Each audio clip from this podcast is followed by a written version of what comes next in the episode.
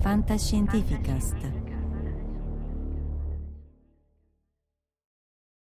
ある日目覚めると素敵な朝が待ってた。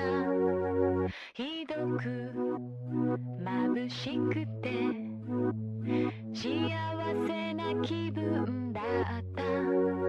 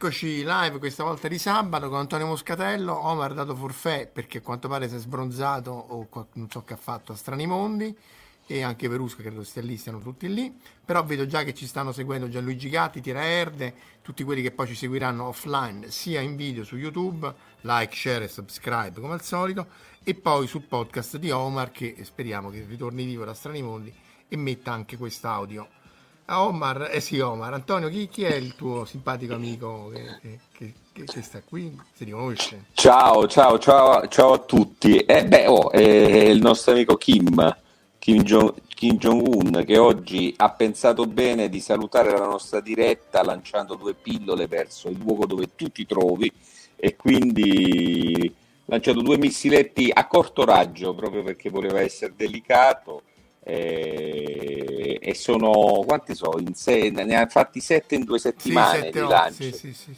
e, e, guarda aspettati che nei prossimi giorni possa farlo così dicono le intelligenze di tutto il mondo che nei prossimi giorni possa fare un bel test nucleare il settimo test nucleare in, per festeggiare il, la festa della fondazione del partito dei lavoratori coreani che che lui la festeggia sempre in maniera in grande. Quindi Beh, potrebbe... fuochi artificiali, voglio dire. Esatto, esatto.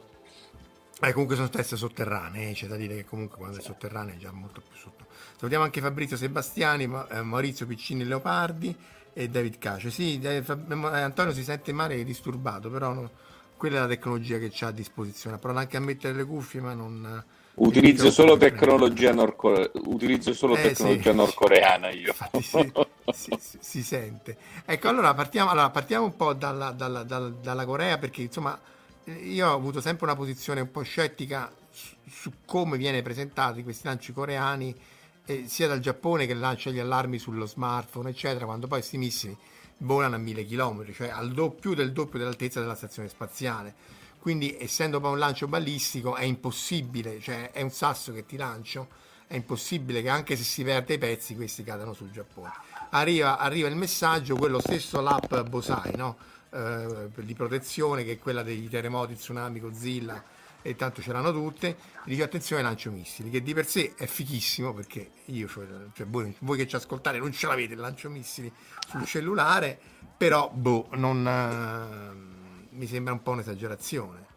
Beh sì, ah, tra l'altro l'altro giorno quando diciamo, il Giappone è stato sorvolato da questo missile a medio raggio è, è, è scattato anche a Tokyo per la prima volta, sì, sì. Eh, quindi non, non, sono stati, e peraltro non sono soltanto i, i messaggi sul, sullo smartphone, sono le sirene d'allarme per la strada, ah, con questa vocetta eh sì, con questa vocetta femminile che secondo me fa più paura a lei che l'ipotesi del, de, cioè una voce che di punto in bianco, c'è cioè una sirena che fa pi pi pi pi e poi comincia a dire attenzione, il Corea, pare che la Corea del Nord abbia lanciato un missile, un missile balistico. Andatevi a nascondere o in un edificio o sott- nei sotterranei o nella metropolitana.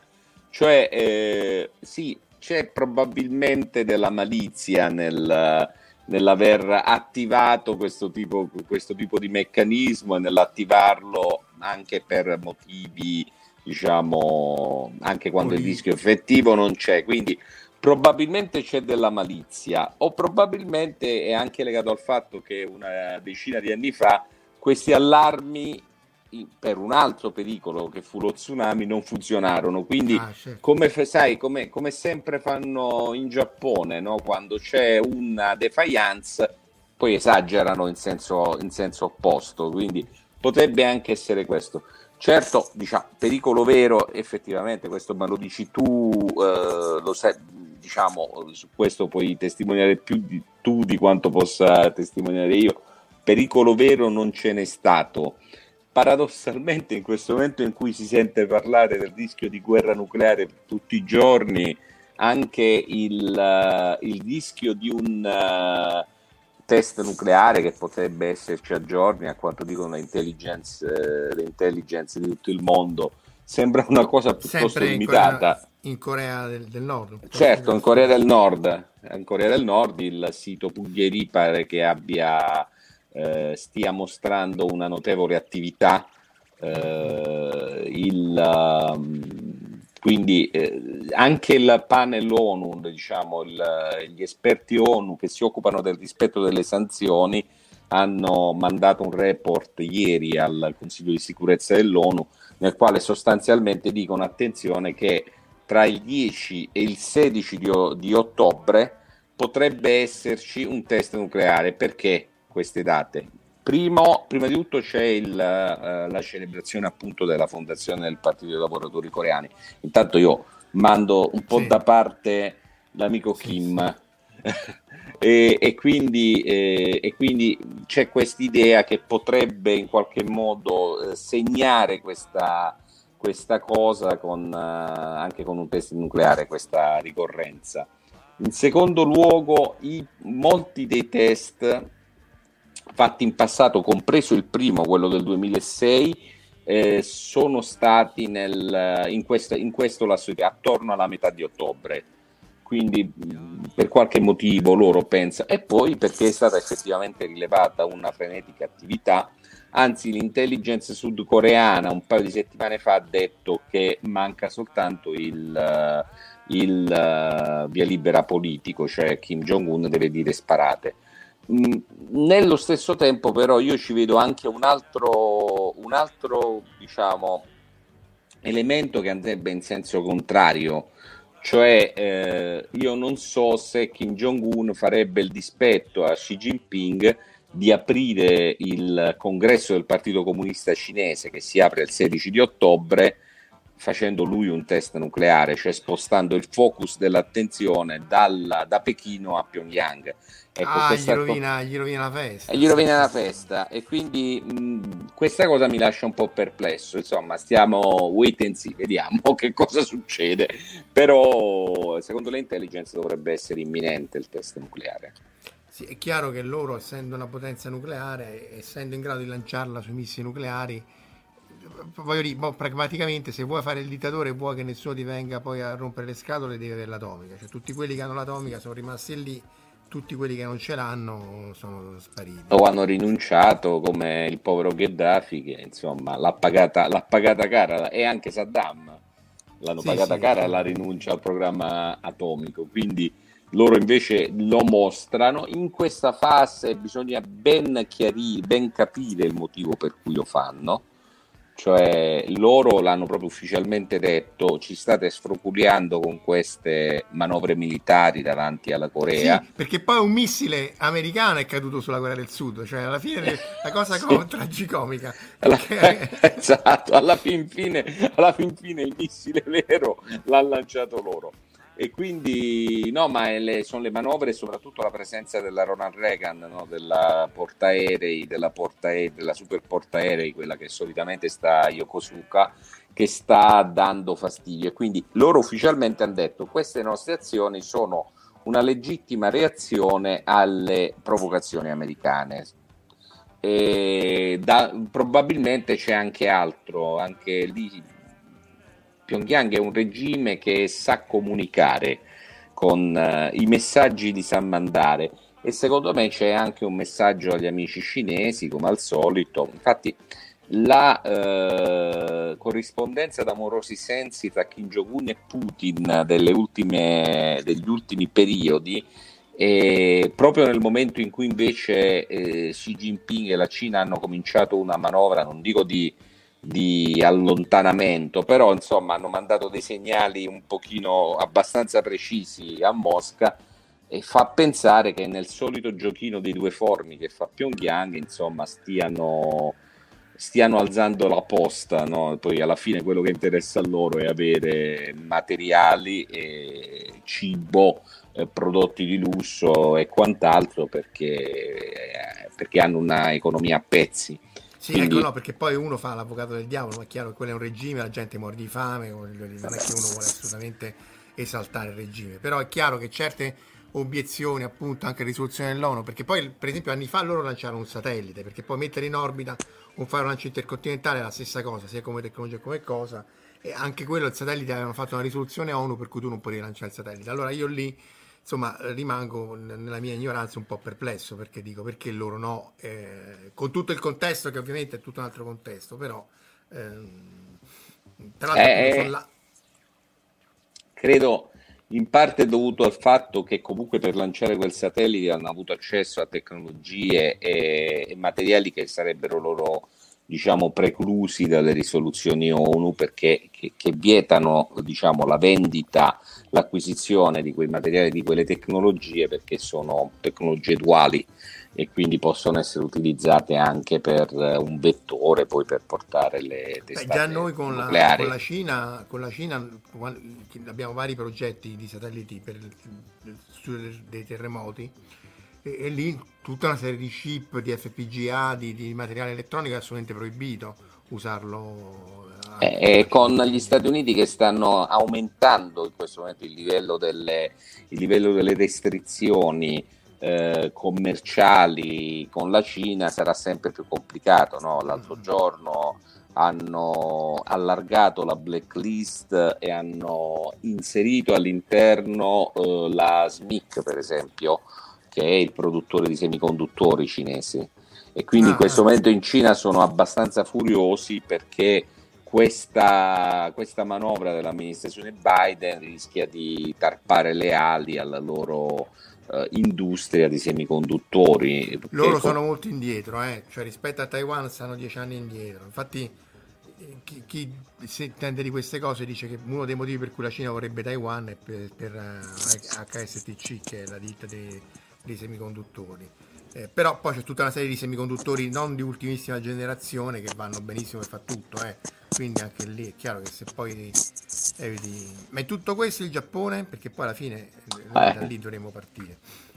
E il Giappone sta lì che fa da agnello sacrificare perché tanto se lanciano un missile, una bomba nucleare, i coreani la lanciano in Giappone, mica, mica dai fratelli del sud.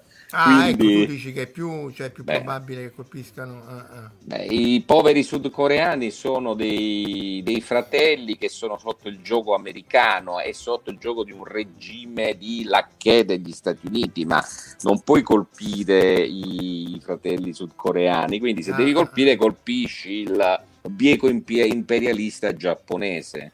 Quindi è chiaro che il, in questo momento il Giappone è un, una fase di debolezza politica estrema, debolezza politica estrema, come noi d'altronde, eh? non, non, non è che siamo in una posizione molto diversa. Di debolezza politica estrema perché gli Stati Uniti hanno alzato anche in, uh, nel Pacifico il livello dello scontro e, e, al Giappone non conviene. Al Giappone non conviene perché il Giappone ha difficoltà enormi di approvvigionamento di materie prime, eh, ha problemi eh, demografici e quindi anche su, alli, diciamo, a livello di produzione, per cui la, diciamo, il trovarsi in una regione eh, come l'Asia, l'Asia, orientale, come il Pacifico, permetterebbe diciamo, di, di vivere bene, di, di, di, come posso dire, tenere botta eh, sotto questo punto di vista, però appunto l'aumento, la, l'aumento della tensione fa sì che certe potenzialità non vengano sfruttate, cioè mm. sostanzialmente eh, al Giappone interesserebbe commerciare di più e meglio con la Cina da un lato, dall'altro lato certamente si vuole proteggere perché la Cina comunque è assertiva, non è una, una potenza, cioè non è un paese che puoi tenere contenuto nel, nel suo spazio in questo Beh, Nel sud-est fase. asiatico tendono a espandere, soprattutto con l'Indonesia, le Filippine tendono a espandersi molto, eh certo. la storia delle isolette che allargano e fanno aeroporti, cioè insomma è molto Beh, lì c'è la questione del Mar Cinese meridionale, è una questione strategica per, uh, per, la Cina, ma anche per gli Stati Uniti, perché lì ci passa tipo il 40% del commercio mondiale per quel, quel tratto di mare. Mm-hmm.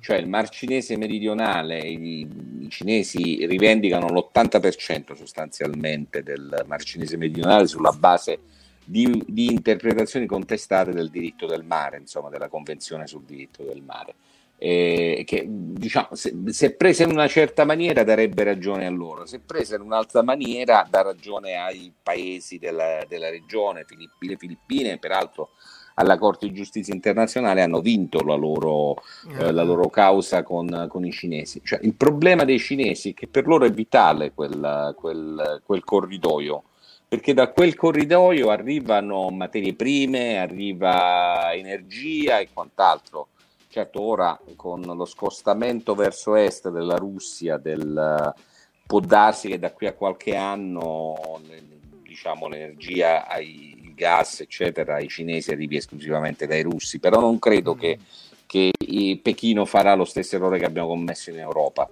di, di, di, legarsi esatto, di legarsi di mettersi al guinzaglio di Putin sulla, sul fronte dell'energia perché adesso stiamo pagando lo scotto di queste scelte, di queste scelte del, prima, del primo decennio degli anni 2000 eh sì sì difatti. Beh, anche il Giappone sta lentamente riattivando le centrali nucleari eh, con grande gioia del nostro amico Pio, no? Ovviamente. No, cioè, sta, allarga- sta, allungando anche il lifespan no? delle, delle, centrali, no? l'ha portata sì. a 60 anni. L'ha portata a 60 anni, il che dimostra che sono in difficoltà. O, oggi eh, Putin ha, come dire, ha eh, avocato la gestione di Sakhalin 1, progetto petrolifero e gassiero che sta nel nell'estremo oriente russo, Sakhalin, appunto l'isola di Sakhalin, ha eh, avvocato diciamo, la gestione di quel progetto che era gestito da ExxonMobil, però mm. diciamo, ExxonMobil era un socio paritario di una compagnia petrolifera giapponese. Di fatto quel progetto alimentava il Giappone. Mm. E eh, questa cosa, diciamo, questo eh, questo passaggio nelle mani di una società di gestione russa su ordine di Putin fa pensare che eh, voglia chiudere il rubinetto anche verso anche il Giappone. Loro, sì. E questo mette in difficoltà perché già il, diciamo, è, è, un approvvigionamento cruciale. Tanto è vero che quando a marzo l'ExxonMobil disse noi ci ritiriamo da questo progetto, avviamo un ritiro da questo progetto, eh, i giapponesi se ne guardarono bene. Perché loro hanno il 30%, 30% ExxonMobil, il 30% una delle, adesso non ricordo quale delle, delle compagnie giapponesi, poi c'è il 20% gli indiani e, e 20% Rosneft, la, diciamo, la società nazionale russa diciamo, di, di, di petrolio. Quindi è una, una, situazione complessa da un punto di vista dell'approvvigionamento energetico anche per il Giappone, quindi dal loro punto di vista, anche io mi dispiace un po' se ti devo dire la verità, la eh, decisione di, eh, di, attivare le centrali nucleari diventa eh, Beh, loro diciamo costretta. Prima di, prima di Fukushima, poi hanno, appunto, hanno perso il 30% eh sì. nel 2011 e l'hanno dovuto recuperare con il gas. Eh, eh esatto, il gas. esatto. Esatto. È chiaro che adesso... Una parte, dal medio, una parte arriva dal Medio Oriente mm. con i rigassificatori, insomma, in LNG. E, e una parte arriva da, da, da, questi progetti Sakhalin 1, Sakhalin 2, dal, dalla Russia sostanzialmente. C'era un vecchio progetto di Putin di fare un gasdotto transcoreano che doveva passare per la Corea del Nord, Corea del Sud e arrivare in Giappone. Sarebbe ah. stato una un asset diciamo geopolitico fantastico dal suo punto di vista, però non se ne è fatto niente perché... Beh, lì, tanto per passato e futuro, lì il Giappone aveva cominciato a fare un tunnel sotterraneo che voleva co- collegare il Giappone alla Corea del Sud, poi non se ne fece... Però scavarono parecchio se non ricordo male. Sì, ma non è detto che non lo riprendano perché mm. poi a un certo punto per far uh, decollare l'economia dovranno fare queste questi fantastici tornare a questi fantastici megaprogetti che eh, che servono appunto che in maniera molto keynesiana a far uh, a, a, riaccendere il motore dell'economia che pare abbastanza imballato. Beh, dunque, me l'abbiamo detto anche tante altre volte, non so se tu confermi che il Giappone ha perso la, la, la legge insomma, su, sia sui, sui, semiconduttori che sui prodotti di, consumo per tutti, no? Rimane, rimane ancora sulle macchine per la produzione dei prodotti di consumo generale sulla parte avanzata, eccetera, però ovviamente smartphone, tutte queste cose hanno perso completamente sì, anche se... televisori.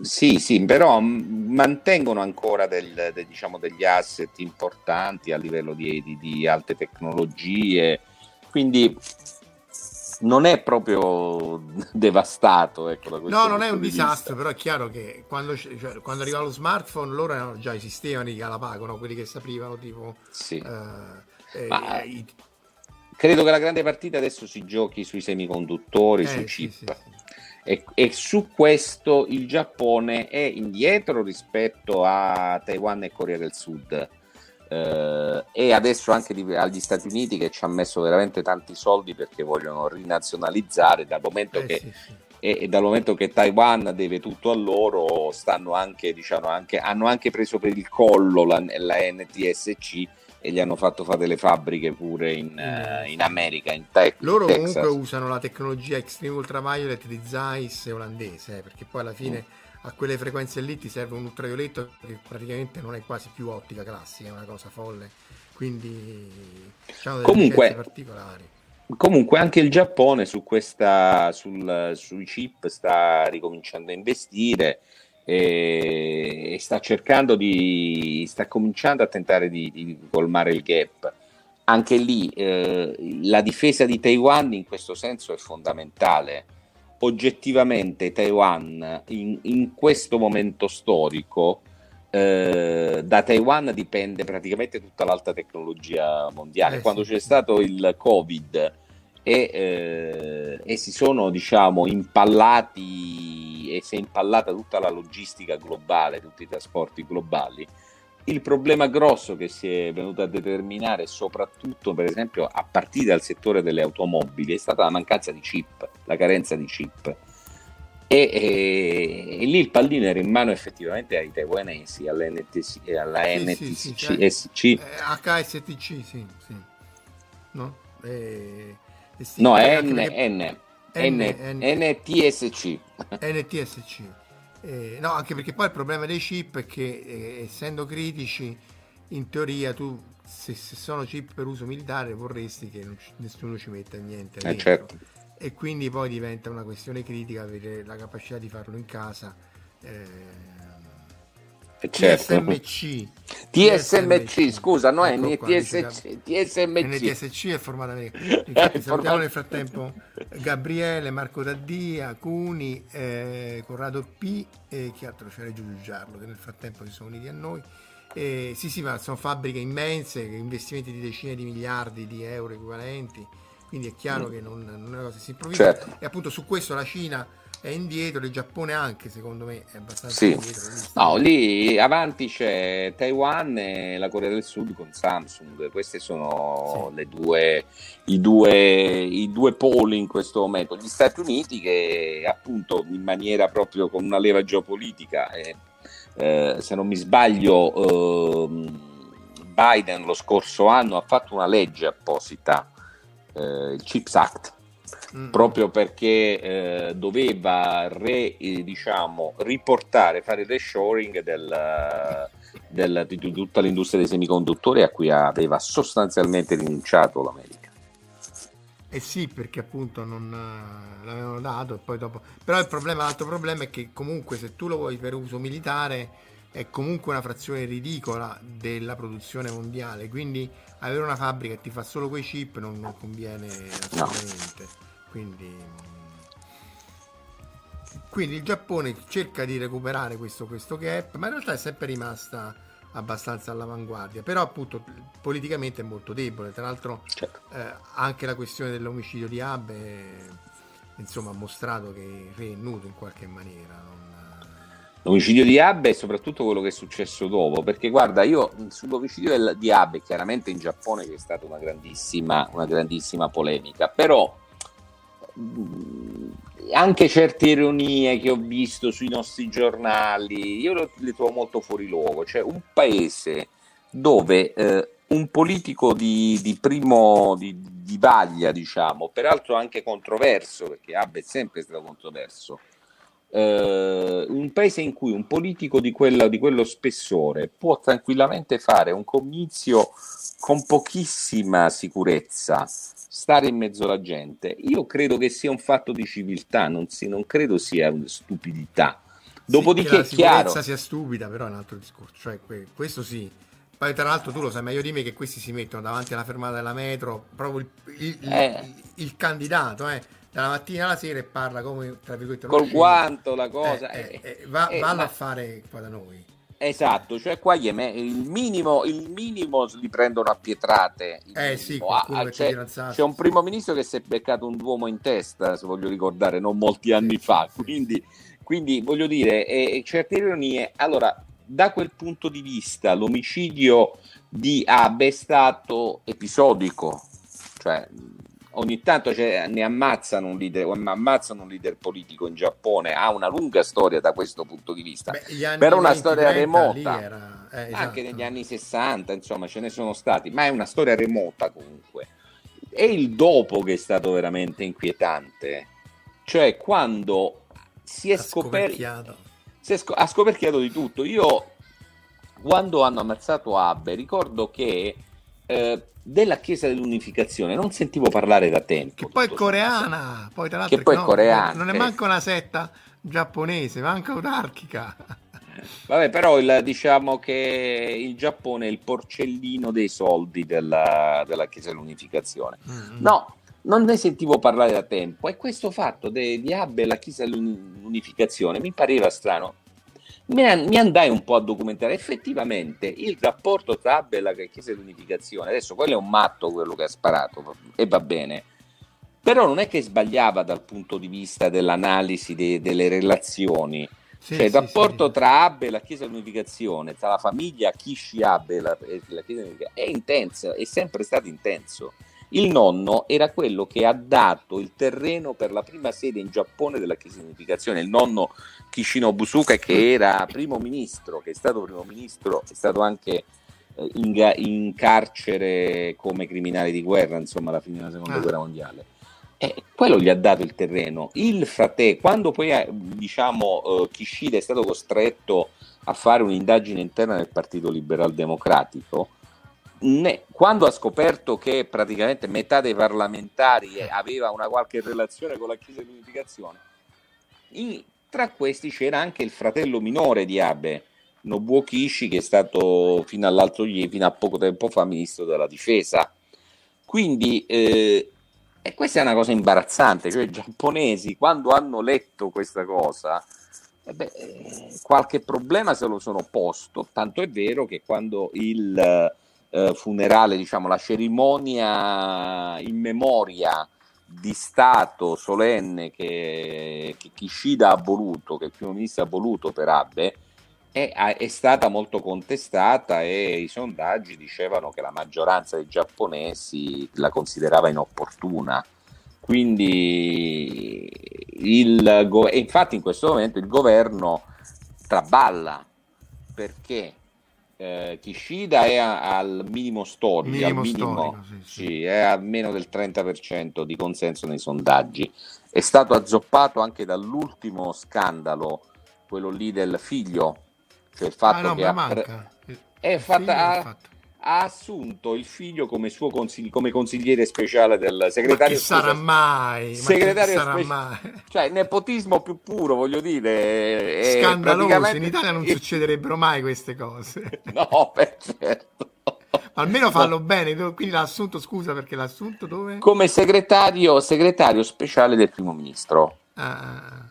Lei ha detto, ma Ah, quello è bravo. proprio- Gli hanno eh, detto, ma proprio- mh, ci sembra nepotismo? E lui ha detto, no, ma io, io l'ho Mica preso è non mio perché nipote." mio figlio, mica è per mio, esatto, mica è perché mio figlio, ma perché è uno capace, Eh, insomma, lavorava, lavorava alla Mitsui, il che anche questo è interessante.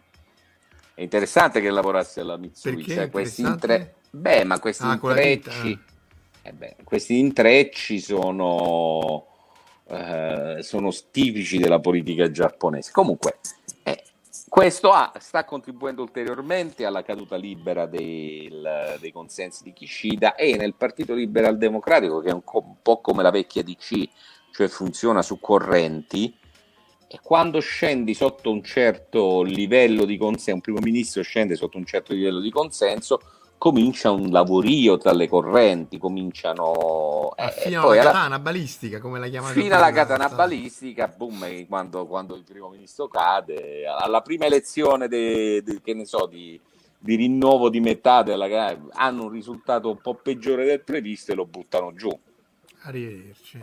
eh. e arrivederci. Però ecco, questa, questa debolezza politica, che è una debolezza politica interna, è anche una debolezza politica rispetto all'esterno. Sostanzialmente la voce del Giappone in questa fase storica stenta molto a sentirsi. Io ho difficoltà e me ne occupo tutti i giorni a ricordare il ministro, come si chiama il ministro degli esteri giapponese Mm. no? E anche la- la- eh, il ruolo che sta avendo il Giappone rispetto al grosso tema che abbiamo adesso di fronte, che è la guerra in Ucraina. Uno dirà, vabbè, ma quelli stanno in Asia, che gli frega bene. No, non, non direi perché ha ricadute, come dicevamo prima, Eh, enormi sì, anche sì. sul Giappone. È stentoreo, no? È stentoreo. Tu stai con gli americani, applichi le sanzioni, sì, però fino a un certo punto. Le aziende degli altri paesi, dei paesi europei, hanno chiuso i battenti a Mosca. Quelle giapponesi, nì. Qualcuna sì, qualcuna no, qualcuna come la Uniqlo ha detto a noi non ce ne frega niente, noi facciamo commercio con tutto il mondo e quindi e, eh, anche le cosiddette armi che si mandano a- all'Ucraina, poi che, che uno possa essere d'accordo o contrario è un altro discorso, ma che sta mandando il Giappone? Non potrebbe chiaramente perché ha anche una Costituzione, quindi Mm. dovrebbe violare la Costituzione, però sta mandando gli elmetti, i giubbotti antiproiettile, questo è, quel, è il tipo di forniture diciamo militari che il Giappone sta, sta dando all'Ucraina. Eh, Quindi- loro formalmente sono ancora in guerra con la Russia, no? Dopo la seconda guerra mondiale non hanno No, no, non sono, no, no, no, non sono in guerra. Non sono in guerra. Ma il trattato di pace non l'hanno firmato però. no, non hanno un trattato di pace, ma hanno una joint declaration, per cui non è che sono in guerra, sempli- e hanno anche relazioni diploma- diplomatiche, perché la joint declaration, quindi c'era l'ambasciata russa, l'ambasciatore russo, sostanzialmente manca soltanto il trattato di pace, però non, non sono, cioè non si può dire che il loro rapporto sia congelato. È, è abbastanza gelido, ma non congelato. Ecco, Beh, questo- è bloccato dalle Curili, perché io poi mi ricordo che tipo quando sono stato dieci anni fa, Putin proprio andò a sorpresa, debotto F4 alle Curili e l'ambasciatore giapponese non ne sapeva niente e anche lì ci fu parecchio imbarazzo, perché sono isole Credo fosse- no? Credo fosse Medvedev. Credo Ah, fosse sì, sì, è Medvedev. vero. È stato l'intervallo... Quando l'intervallo l'ha, messo lì non si capisce perché, cioè poteva cambiare la Costituzione tranquillamente, non gliela- nessuno gli avrebbe detto nulla. Chissà quali arcani, diciamo, quali arcani manovre erano in corso in quel momento nella nomenclatura russa. Adesso in Russia c'è un momento di, fa- di fibrillazione particolare. Oggi hanno cambiato il comandante in, eh, in, eh, Ucraina. Il comandante delle forze in Ucraina Ah, è sì, stato sì, parlava. è, è stato decapitato oggi, non so se fisicamente, e ne hanno messo un altro. Quindi eh, sì, hanno questo problema delle curili meridionali sostanzialmente, perché poi è rimasto questo, questi quattro, diciamo, tre isolotti e un gruppetto di scogli. E che però sono proprio in faccia all'Hokkaido, quindi eh, è un sì, problema sì, anche Uno è proprio vicinissimo. Non... Io confido che questo problema venga risolto dal riscaldamento globale, perché uno dei motivi per i quali la Russia, oltre alla questione della pesca, ma sai, la questione della pesca la risolvi prima o poi, è il, il fatto che eh, storicamente quei corridoi tra quelle isole non gelano d'inverno. Mm per cui erano diciamo il passaggio che consentiva e sono il passaggio che consente alla flotta del Pacifico russa di andare nel, nelle acque alte diciamo nel, nell'oceano. Se no d'inverno stanno bloccate. Insomma certo. questa sarebbe la cosa. Mm, non so quanto diciamo oggi questa cosa sia più vera e, e, o se sarà vera da qui a qualche anno perché se continuiamo con queste temperature non gelerà proprio nulla e quindi il problema potrebbe risolversi si da sé. Da solo. Si risolve da solo. Poi a parte questo, in realtà lì credo che sia più una questione di uno scacchiere, diciamo, del, dell'Asia orientale. Adesso va di moda di chiamarlo Indo-Pacifico, che poi è una formula che ha inventato proprio Abbe. Diciamo che lo scacchiere dell'Asia orientale è in questo momento bloccato da un, uh, da un pachiderma che sta in mezzo alla scacchiera che si chiamano Stati Uniti che hanno identificato nella Cina il vero avversario globale, nuovo avversario globale, e quindi stanno giocando la loro, la loro guerra fredda lì. Vabbè, è chiaro che appunto sul, sul, a livello economico la Cina non è più la Russia come l'avversario storico. Certo, e, e neanche il Giappone che per una certa fase sembrava poter rappresentare il, il nuovo nemico no? negli anni 80 80-90 eh, di quelli eh, sollevante eh, di... eh. Sì, sì, sì. Quelli, Però, sì. il Giappone che può dire no No, il libro famoso che fece Morita, il diciamo, fondatore della Sony, con come si chiamava l'ex sindaco Ishihara, Ishihara Shintaro, ah. quando Ishihara faceva ancora il, lo scrittore scritto questo libro che ebbe un successo clamoroso, Il Giappone che può dire no. Alla fine non ha eh, detto sì, no, no. E, oggi, e, oggi, non può dire neanche ni, non può dire assolutamente nulla. Beh, diciamo e, che ha un ruolo di, di, di, mediatore magari su certi aspetti, però è chiaro che è talmente associato agli Stati Uniti che... Eh, ma non ha margini di movimento. Ecco, il Giappone in questo momento non ha margini di movimento, non ha neanche una classe politica in grado di esprimere odio. Poi detta dall'Italia, questa cosa fa un po' ridere, eh? Però Vabbè, ma uno ne... non è che fa il paragone, poi gli possono fare schifo tutti eh, e due. Esatto, non, non, prendetela come, non prendetelo eh. come un paragone con... Eh, diciamo che ha una classe politica abbastanza, abbastanza scadente Certo, il Giappone, come sappiamo, se andiamo nella black box del, del potere giapponese, non è la classe politica quella che, che comanda davvero, e il potere è nella, in, un, diciamo, in quello spazio, in quelle relazioni che eh, in quelle relazioni tra sì la politica e, soprattutto il mondo, o meglio, più che la politica, la burocrazia, l'alta burocrazia e il mondo dei Keiretsu, grandi, delle, dei grandi conglomerati. È lì che si situa il potere vero eh, in Giappone e che sostanzialmente della politica estera, forse anche con una certa miopia, se ne frega. Eh, perché è un prodotto interno, cioè la maggior parte dei prodotti rimangono dentro il Giappone, il debito. E il debito soprattutto, eh, il debito soprattutto per cui la loro sovranità è una sovranità limitata se la guardiamo all'esterno, però è, è decisa, forte se la guardiamo a livello diciamo nazionale, a livello interno. E questa è, è interessante, questa è, da un lato è interessante perché comunque è una traiettoria quella del Giappone che anche in questo caso è abbastanza propria, non è abbastanza originale eh, alla fine il Giappone è uno dei paesi che magari con, non so, col, col Bhutan ha resistito alla globalizzazione. Mm. Non, è, non, si è inserito veramente nei grandi flussi globali il Giappone e da un lato paga lo scotto di questa cosa, dall'altro potrebbe trovarsi attrezzato se ritorniamo a una politica dei blocchi, ai muri alzati, a una guerra fredda, perché si ritroverebbe di nuovo a essere paese di frontiera. Da quella, da quella posizione, praticamente tutto il dopoguerra ci ha guadagnato il Giappone, ha saputo guadagnarci, quindi chissà, voglio dire, chissà che potrebbe accadere.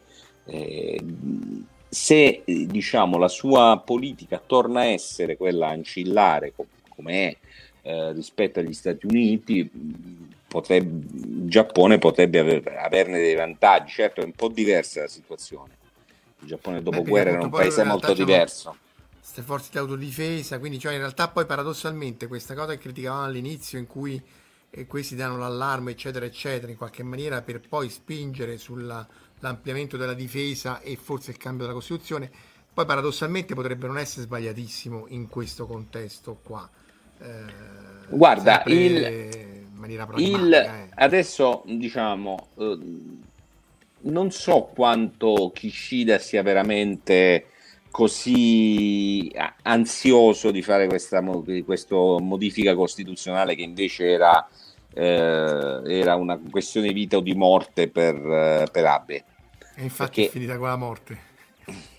finita con la morte in un certo senso. E perché alla fin fine questa riforma costituzionale non è una gran cosa, cioè il, quello che il, diciamo, il Partito Liberal Democratico cerca di fare è inserire nel famoso articolo che vieta le forze armate giapponesi di fatto, modificarlo in maniera da prendere atto che il Giappone ha delle forze armate, perché ce le ha.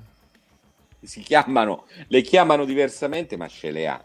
Quindi mh, non è, mh, però è, diventa una cosa altamente simbolica nella politica interna. Eh beh, certo, da, dopo... da, un punto di, di, vista della politica estera, gli cambia qualche cosa sì, perché a quel punto le regole di, di ingaggio si allargano ancora un po', però Abe una serie di riforme le ha fatte, di, di sguiscio, come, di, come dire cioè ha praticamente eh, oggi il Giappone può eh, aderire a una richiesta di difesa collettiva.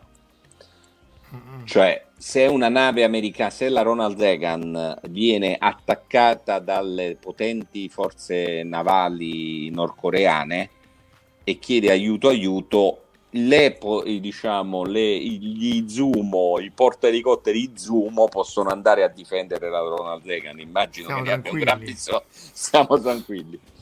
Eh, eh, perché eh, diciamo, il concetto di difesa collettiva è stato inserito eh, nelle norme interpretative eh, nelle norme interpretative della Costituzione.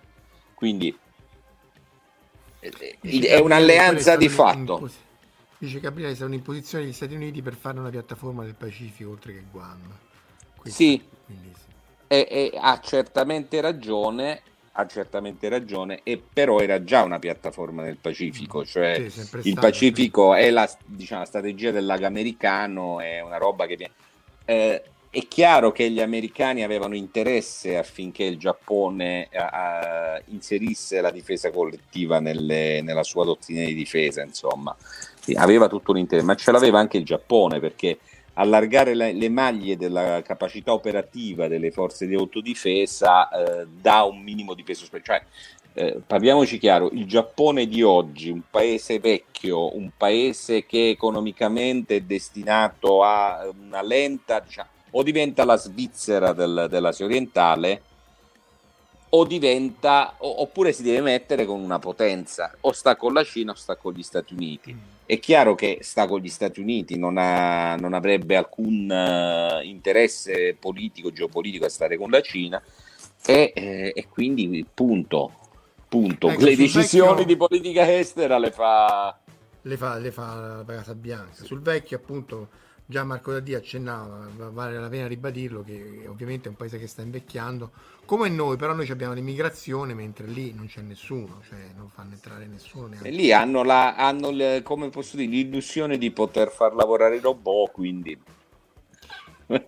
sì, oddio, che per mantenere le persone anziane, quello secondo me ci sì. siamo vicini, però è chiaro che non, il robot però non ti paga la pensione.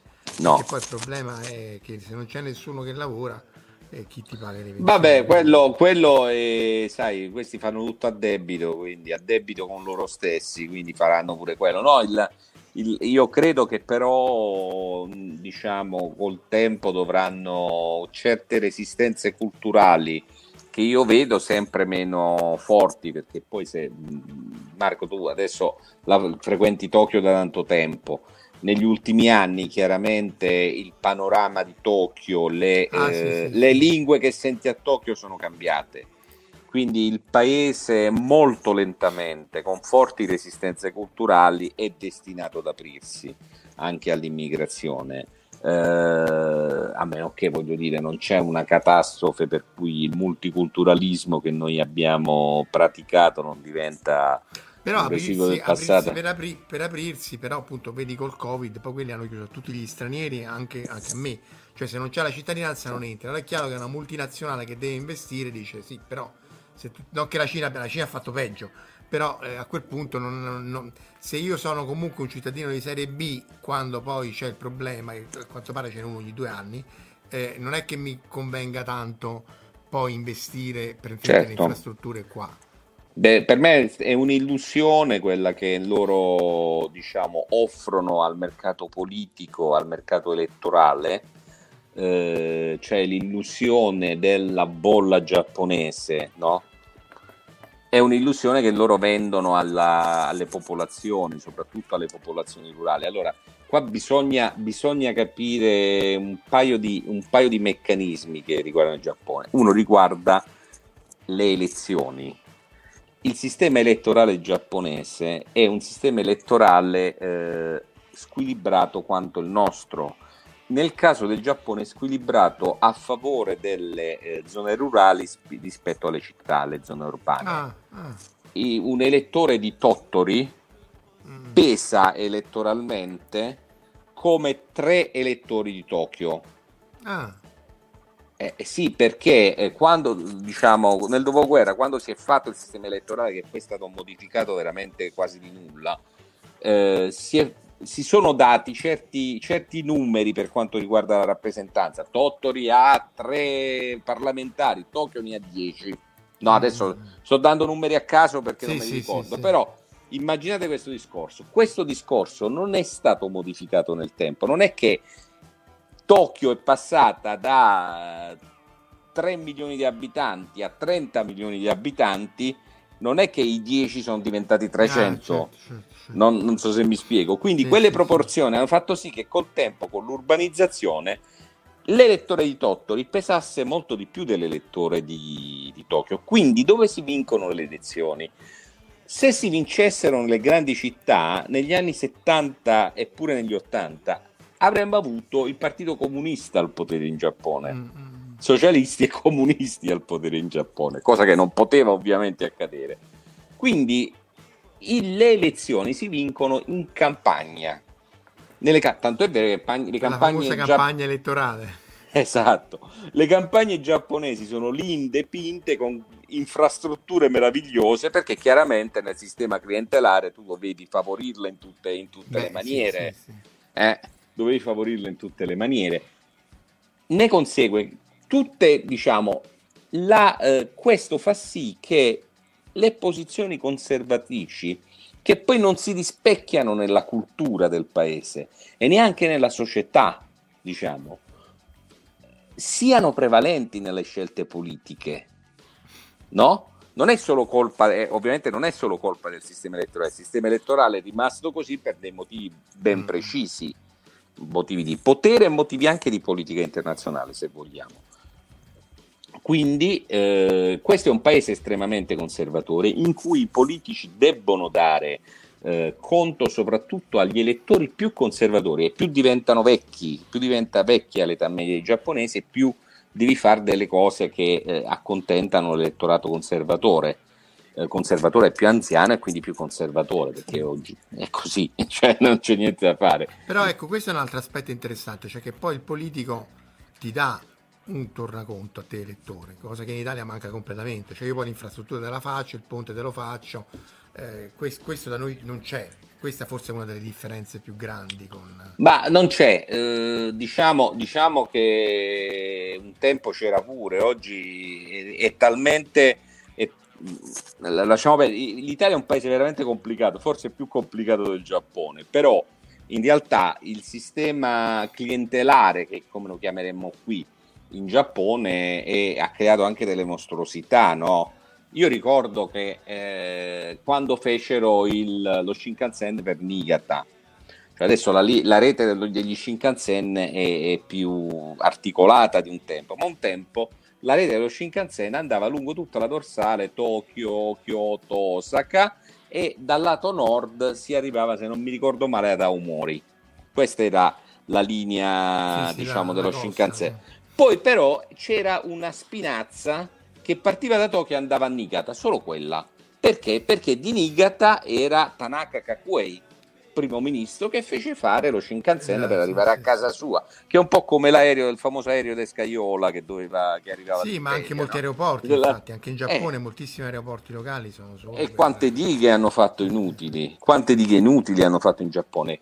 Cioè, voglio dire, il sistema clientelare è anche irrazionale, però nello stesso tempo è, è stato razionale da un punto di vista economico, perché ha fatto lavorare un po' tutti eh, il buon Franco Mazzei, che purtroppo se n'è andato molto recentemente, ricordo che quando insegnava all'università diceva che il Giappone è l'unico paese del mondo in cui il comunismo è stato applicato senza dirlo.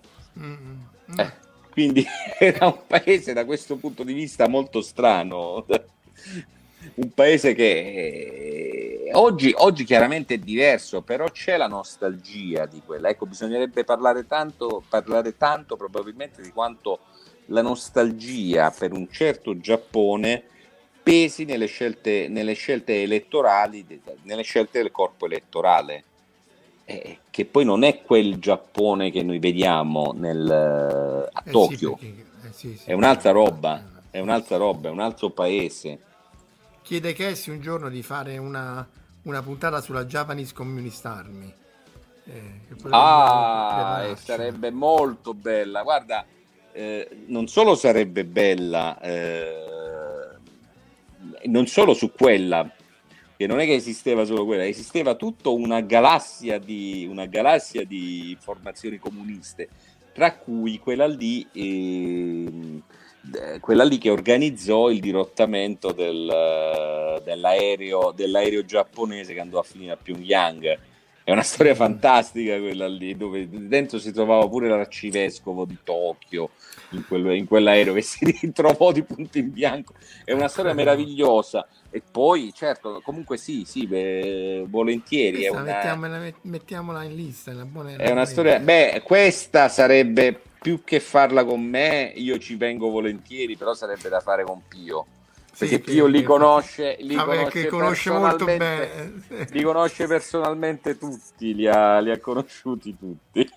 Dice, dice, dice, Emilio, commenta che appunto il Giappone sta soffrendo l'avanzata della Cina anche in merito appunto alle rivendicazioni dei confini marittimi dei variatori, sì, perché poi le Senkaku il, guaio, sostanzialmente. Il guaio delle Senkaku è stato cominciato dal Giappone, tra l'altro, perché nessuno se ne ricordava. Era il sindaco, se non ricordo male, che sì. ha detto compriamo. Era perché... Ishihara.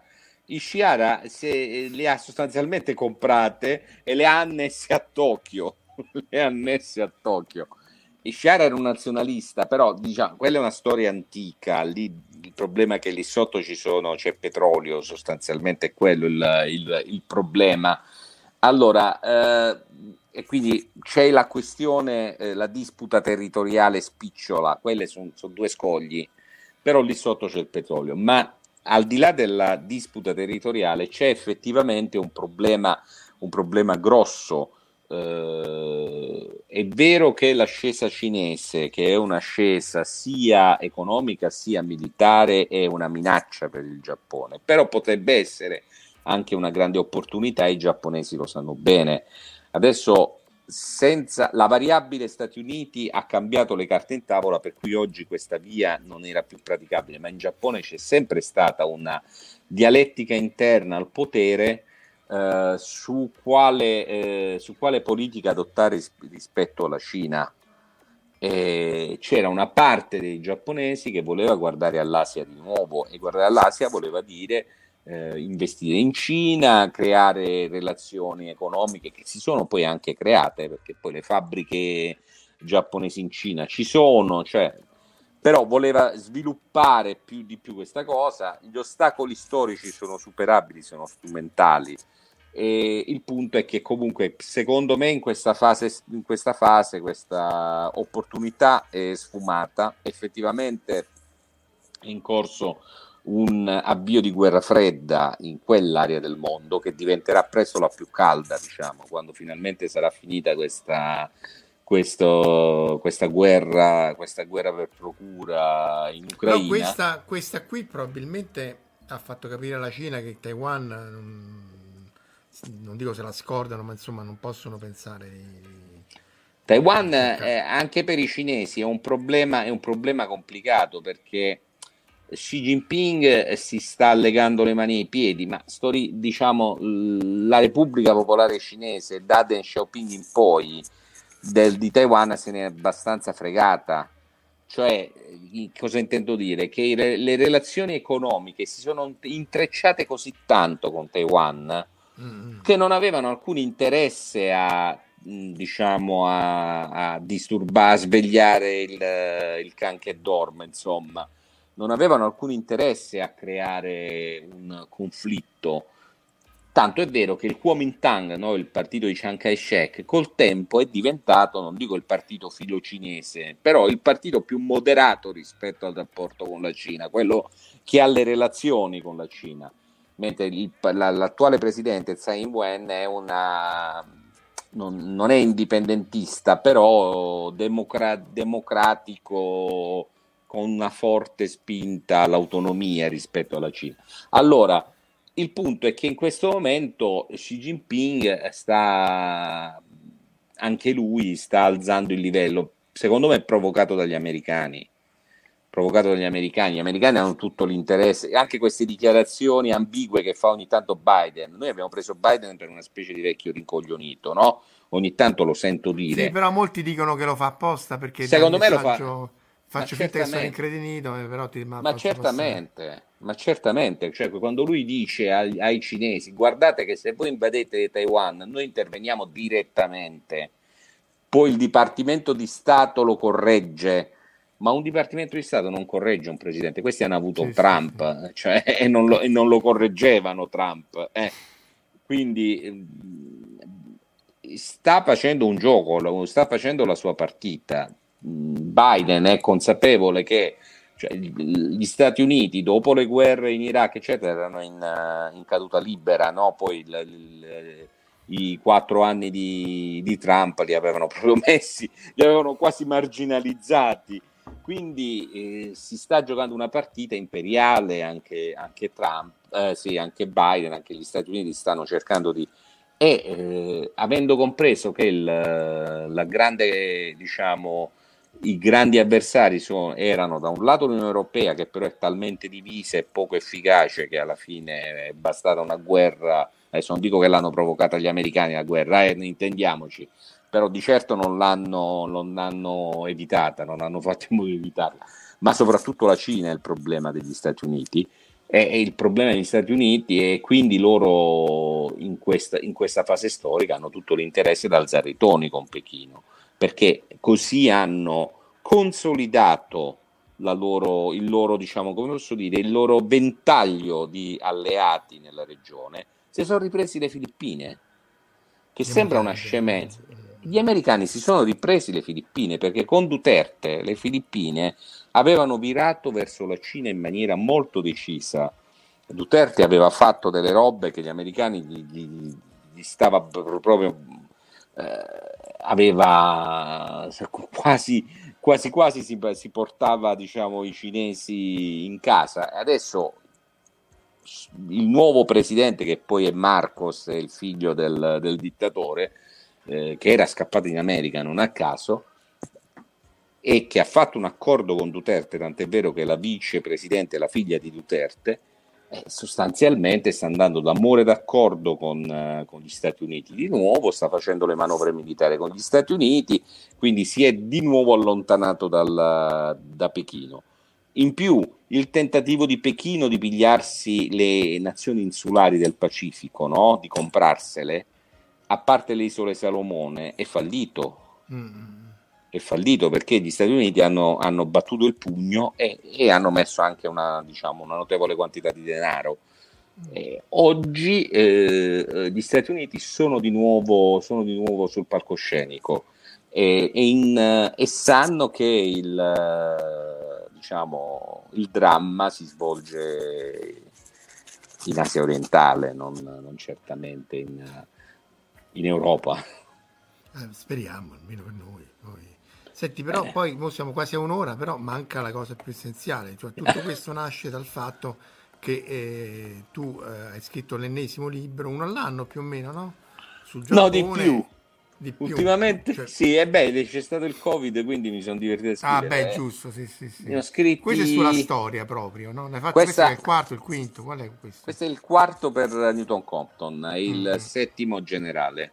Mm. Beh, sì, il quarto per uno di questa serie per Newton Compton, però questo è diverso, è diverso dagli altri, perché gli altri erano, come dire, eh, ane- spot, un, po aneddo- no? eh. un po' aneddotici, un po' basati anche turistici eh, oh, poi il terzo, no, a tutto Giappone, era un libro che cercava di scandagliare un pochino nel lato emotivo eh, dei giapponesi. Questo qui è proprio una storia ed era una cosa che quando mi hanno detto ci scrivi una storia del Giappone, io da un lato mh, mm, mi sono tremati le vene ai polsi perché non è facile scrivere in un eh, anno infatti, una storia del Giappone. Dall'altro lato non vedevo l'ora di, di, farlo, cioè era proprio una cosa che volevo fare, era una, un libro che volevo scrivere. Per cui la formula che ho adottata è stata quella lì di usare la periodizzazione tradizionale della storia giapponese, per ogni periodo scegliere una personalità, un personaggio che in qualche modo lo rappresenti, non mm-hmm. necessariamente un grande personaggio storico, magari in qualche caso anche un personaggio meno conosciuto della storia giapponese e raccontarlo. Poi una volta raccontato quel personaggio, entrare proprio nella, nella storia nuda e cruda, proprio nella, eh, nelle dinamiche storiche. Nel... E quindi è uscito un libro che è una breve storia di Giappone, non tanto breve, poi sono quasi, credo siano quasi 400 pagine. Eh, sì, poi sì, alla fine... Tomo, sì, Beh, però se, se, non fosse breve sarebbero vari, vari volumi. Eh, quindi... Alla fine l'ho sintetizzata, l'ho sintetizzata tanto, però credo, credo che ci siano delle cose interessanti dentro perché non so, io mi sono divertito a scriverlo, quindi mi voglio, mi voglio poi lo dovranno dire i lettori. Mi voglio augurare che sia interessante. Io certo mi sono veramente divertito a scriverlo. Ero... E quello è importante perché se no altrimenti... Ero in una specie di trance nel momento in cui lo scrivevo, stavo proprio continuamente... Grazie tutti... di Dio. Eh. Sì, assolutamente. assolutamente. No, perché tra l'altro appunto il punto che poi ha ispirato anche la live è che moltissimi degli aspetti del Giappone moderno dipendono, cioè per, per, per Costituzione, il Koseki, no? la, la, la, parte familiare è medievale, eh, certo. questa cosa eh, del divorzio che tu te lasci, perdi figli, c'è tutta una serie di cose che quando provi a raccontare la gente non ti ci crede. Te l'ha inventata vengono... praticamente Hideyoshi, cioè il, è una roba... Eh, allora, il, il eh, non capisci un paese se non ne capisci la storia, non c'è niente da fare ma non perché la storia ti permetta di prevedere il futuro come qualcuno crede, nel senso, oppure ti dà delle, dire, delle direttive, delle linee morali di storia magistravite, come diceva, non è così. Però se vuoi capire un attimo il posto in cui vivo, il posto che ti, di cui che ti interessa per un qualche motivo, la sua storia la devi conoscere perché perché se no non, non capisci come, cioè, perché il Giappone non ha delle forze armate e non conta un cacchio sulla scena della politica internazionale. Un paese che poi è la terza economia del mondo, non è, non è un piccolo paese. Eh, se tu non, non, sai quello che è successo nella seconda guerra mondiale, come è scoppiata, come oppure eh, l'imperatore, il, Gia- il, Giappone è un paese che ha un imperatore, però questo imperatore non conta un cacchio. Eh, meno in, in della regina, anzi del re Carlo, no? ma molto meno, molto, ma molto meno, molto meno. l'imperatore è una specie di agnello sacrificale, una specie di... non ha neanche, non ha neanche il Cosecchi appunto, eh, cioè non c'ha un cognome che è una sfiga incredibile, no? Non avere un cognome, eh, non si può man- manco scegliere diciamo il no, la moglie, sì, cioè, sì, sì. ha dei, dei limiti veramente, non c'è un passaporto. Non è che domani dice voglio andare a fare le vacanze a Sharm el Sheikh e ci va così, no, deve essere autorizzato dall'agenzia della Casa Imperiale che gli deve dare un lascia passare del governo. Cioè, quando ecco, il povero Akihito ha detto io sto stanco, sto malato, mi sono rotto le scatole, voglio abdicare e mica gliel'hanno fatto fare così facilmente, è durata qualche anno Uh, e poi chissà quante, quante, tra, quante trattative eh, nascoste ci sono state dietro a quell'applicazione mm. che aveva un valore storico per i giapponesi. E, come e quanto si è lavorato per cercare di disinnescare anche il valore politico che aveva l'abdicazione di un imperatore proprio mentre c'era un governo che andava sulla rotta di un, di un riarmo del Giappone. Mm no? Che, è, un, che è sempre perché l'imperatore che non può avere voce in, in capitolo nella politica, alla fine un po' di politica tra le righe, tu riesci a leggerla, intravederla, e però è molto molto sfumata, è una cosa molto... E, e se, tu la, se tu la scrivi come si fa, voglio dire, diciamo, per fortuna essere stranieri dà il vantaggio di poter... Sì, fare quello che vuoi. Cioè. Fare un po' quello che vuoi però eh, se tu sei un giornalista giapponese che scrive ah l'imperatore abdicando ha voluto dare uno schiaffone ad Abe no? Eh, sì, sì. Eh, questa cosa non la puoi scrivere che poi non è co- proprio così sto diciamo semplificando sì, dando una cosa però non la puoi scrivere cioè è, è, un mondo complicato e per capirlo devi avere un po' di coordinate storiche capire eh, perché questo strano personaggio, appunto sempre l'imperatore, che è un tizio che sarebbe un uh, legato a un culto religioso, no? in qualche modo, ma non è il Papa e non è neanche un Dio. Non più, non più almeno. Esatto, non più almeno che poi non è manco un imperatore, cioè perché imperatore è un significato nostro, Esattamente esatto. no, noi traduciamo male, ma l'imperatore esatto. era quello a cui davano il, il Senato, dava, insomma c'è tutta un'altra cosa. Eh, esatto, cioè no, eh, diciamo che a un certo punto la, il titolo di imperatore era anche giustificato dal fatto che aveva le colonie.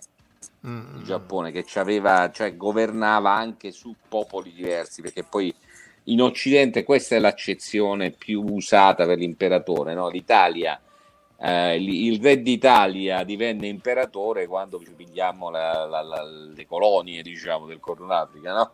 quindi, quindi invece eh, il Tennò è, è anche sul, no, sul, nome Tennò, eh, anche quello è discusso perché il, il titolo di Tennò è arrivato da un certo momento in poi da un certo momento ah, storico sì, non è, non è, non è, ed è di derivazione cinese. Mm, mm.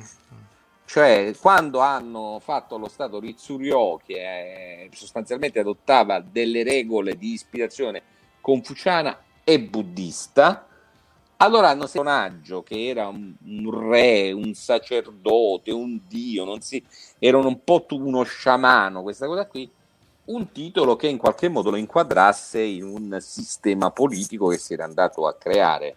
E quindi presero le parole eh, dal cinese che potevano in qualche modo parificarlo all'imperatore cinese, te no, perfetto, mm. c'è il cielo, insomma, c'è il sovrano, sovrano divino e tu hai fatto...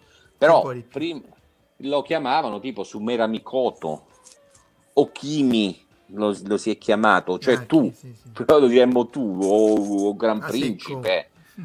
a secco, cioè avevano tanti nomi, tanti nomi diversi, insomma, non, eh, eh anche nella, nella politica internazionale, nelle relazioni diplomatiche, l'imperatore è stato chiamato in maniere diverse, il Mikado fino a un certo mm. punto, è stato chiamato Mikado. Poi da quello si, a un certo punto il eh, Ministero degli Esteri giapponese epo- in epoca Meiji, cioè quando sostanzialmente eh, il, lo shogun eh, è stato messo da parte con la restaurazione Meiji, il Ministero degli Esteri giapponese mandò una nota diplomatica co- alle ambasciate, alle legazioni straniere dicendo d'ora in poi questo lo chiamate Sua Altezza l'Imperatore. E questo è il motivo per cui non abbia chiamato imperatore. E questo è il motivo, quindi è un portato del, della restaurazione Meiji anche questa. E quindi tutto questo sta nel libro, no? Tu ovviamente coprirai tutto sì. dal, insomma, dal, Sì, sì, no, io proprio giorno per giorno praticamente, no, è coperto tutto dal, dalla preistoria sostanzialmente. Dalle ecco, perché quella primi... è interessante, no? Perché la preistoria è molto molto lunga, 12.000 anni, Jomon... Certo eh, poi la eh, storia è, è, più tarda. Per esempio, un'altra tematica fondamentale, cioè quando noi parliamo con i giapponesi, quando pensiamo al Giappone, noi parliamo di isole, di una popolazione insulare, per molto tempo si è creduto fosse una popolazione di fatto monoetnica, a parte diciamo qualche Ainu al nord e Okinawa, insomma, monoetnica. Mm-hmm però se tu vai a vedere le origini, l'etnogenesi giapponesi, le origini giapponesi, le cose non stanno affatto così, ma per niente. Intanto noi non sappiamo chi fossero questi Jomon. Mm-hmm. Cioè noi abbiamo dei bei cosi, dei bei cocci, ben decorati, con le corde, ben decorati con le corde, ma questi chi erano?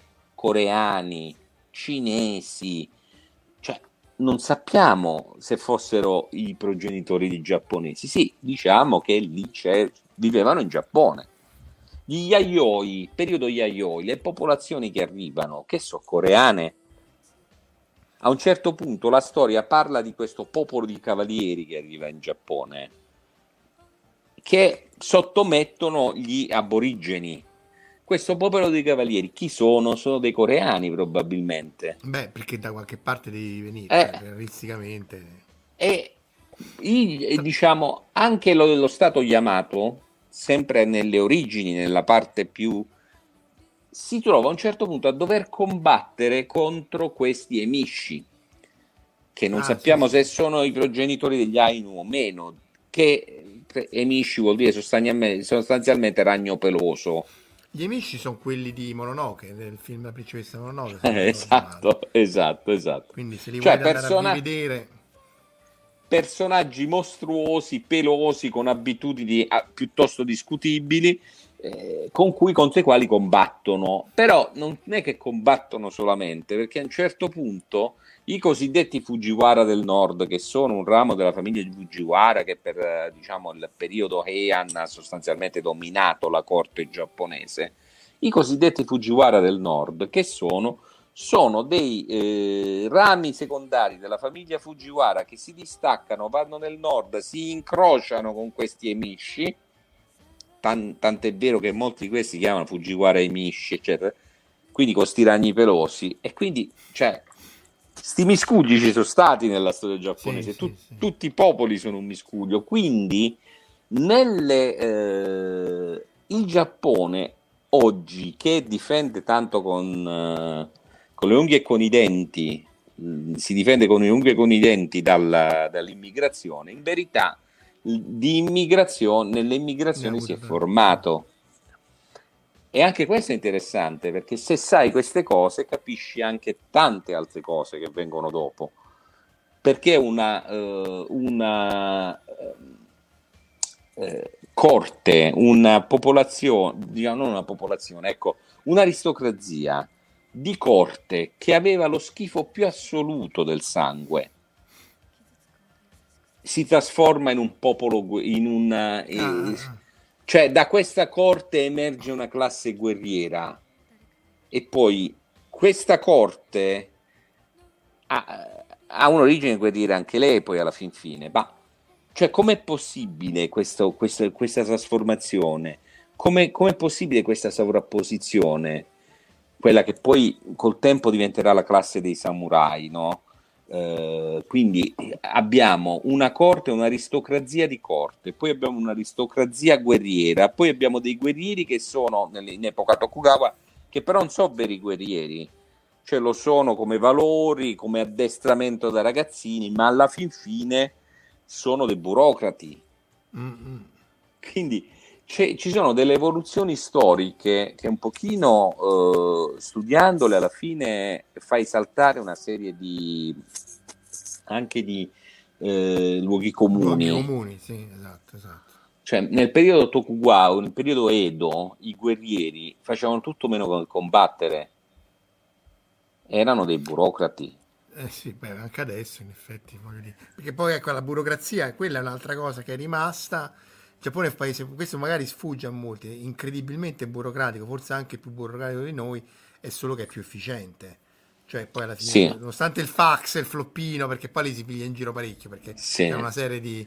Anche i primi dati sul Covid, ti ricordi, erano fogli ah, Excel fotografati in JPEG. Però Marco, eh, questa cosa la capisci appunto, appunto guardando un po' la storia giapponese. Cioè, perché la burocrazia, eh, certo. Perché la burocrazia giapponese è considerata efficiente? Lo è davvero, se tu vai negli uffici, diciamo, pubblici giapponesi, sono polverosi anche quelli, eh. Meno dei nostri, però, ma lo so. Però un però... permesso di soggiorno in Italia o in Giappone, guarda, te lo posso dire per Ah, certo, diretta. non c'è dubbio, eh... non c'è dubbio. Però eh, se, se, ci pensi, cosa c'è alla base di questa maggiore efficienza della, della burocrazia giapponese? Alla base, e, e, e pensa, non, la corruzione nella burocrazia, non parlo dei politici, eh, sto parlando della burocrazia, è minima.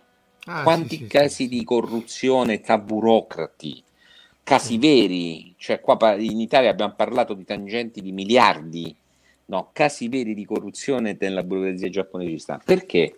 Perché c'è una dedizione del burocrate giapponese, cioè Kanryo, loro sono un'aristocrazia, si considerano un'aristocrazia, vengono da certe università, l'università di Tokyo principalmente, o la Keio anche, vengono da certe università, quindi sono amici tra di loro, hanno, hanno, relazioni tra di loro, hanno relazioni con quelli là che poi vanno a finire nelle, nelle, nei grandi conglomerati, no?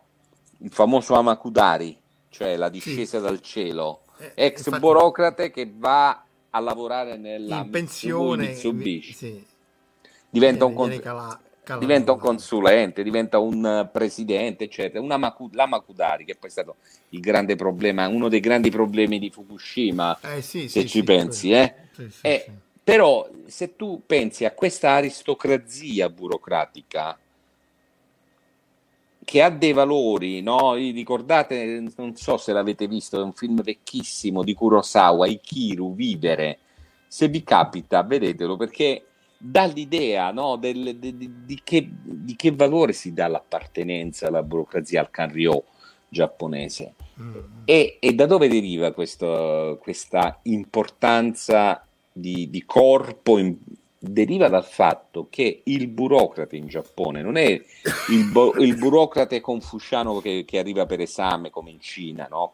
i famosi esami ah, sì, dove, sì, dove, passavano giorni e giorni a fare l'esame, a ripetere a memoria il, uh, i, i, testi confuciani, tanto che avevano fatto il buchino da cui facevano anche i bisogni perché non si potevano muovere dei loro lobby.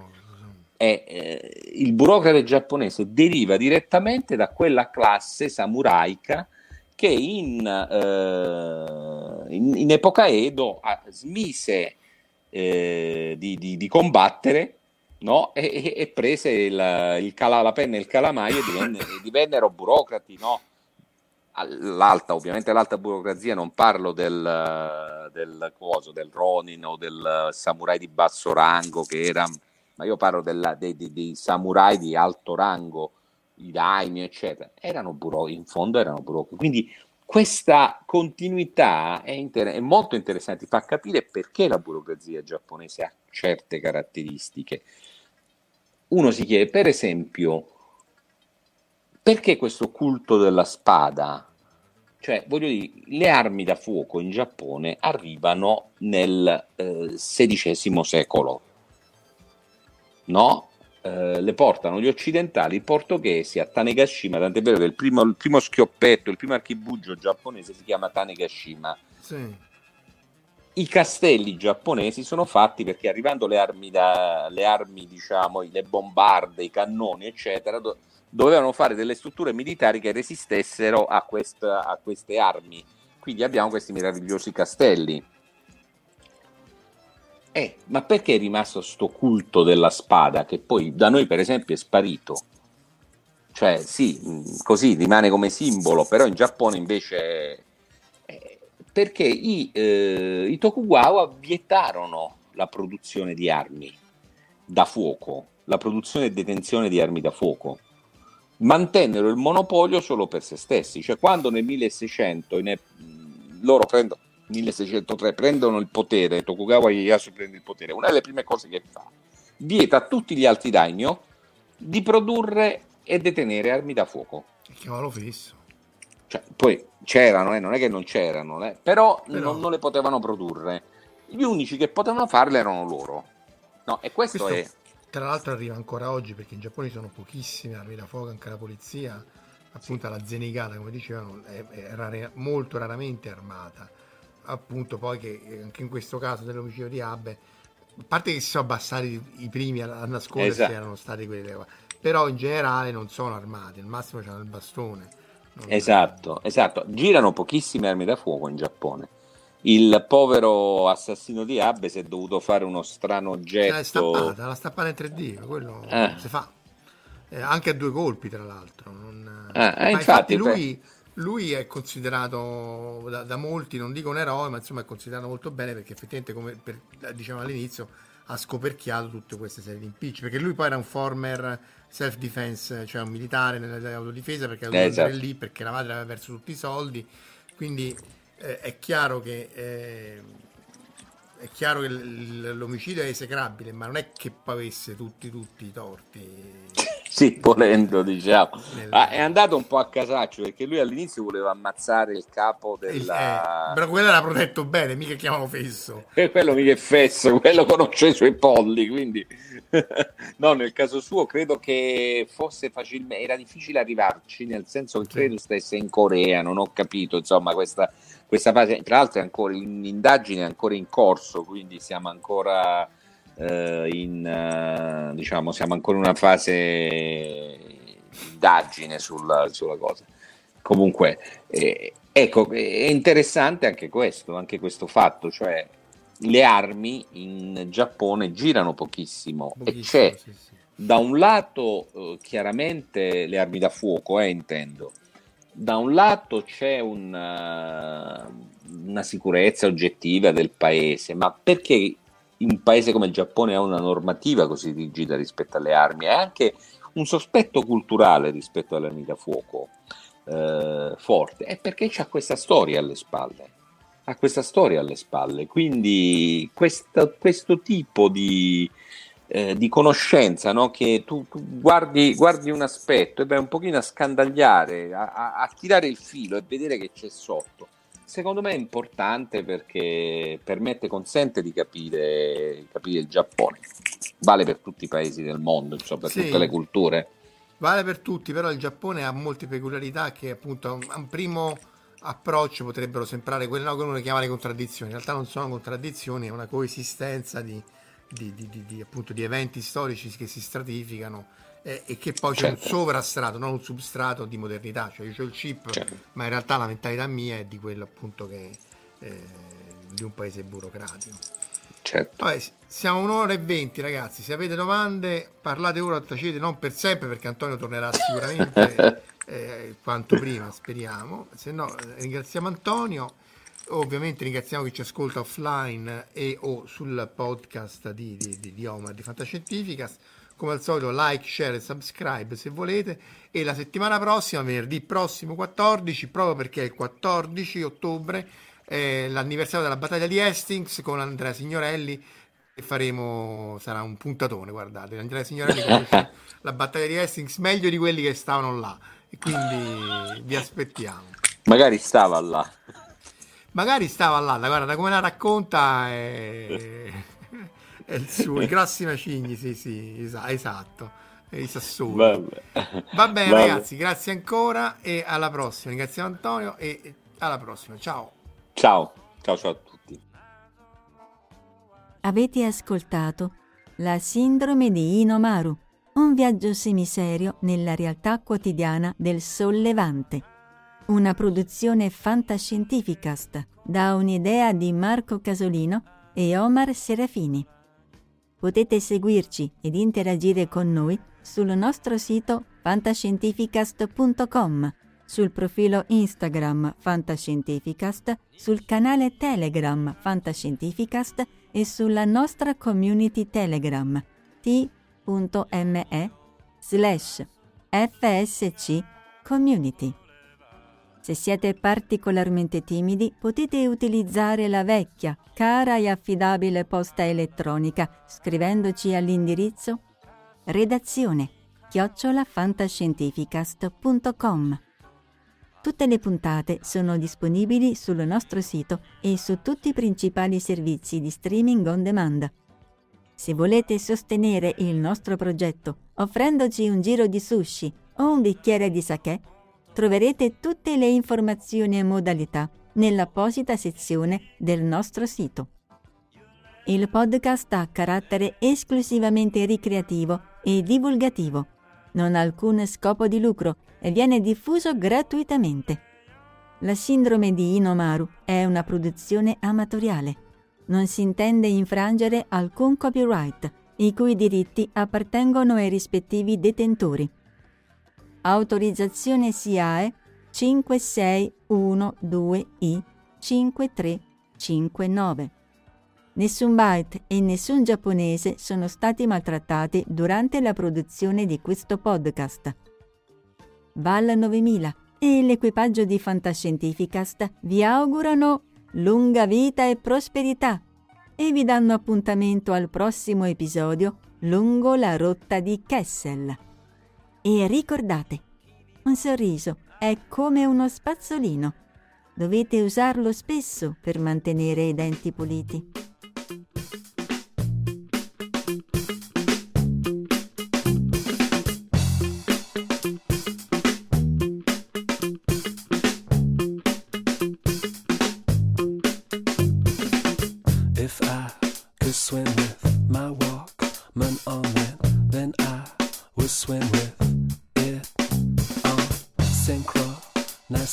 Spell out your name with horizontal diagonal shapes as baby terrapin spin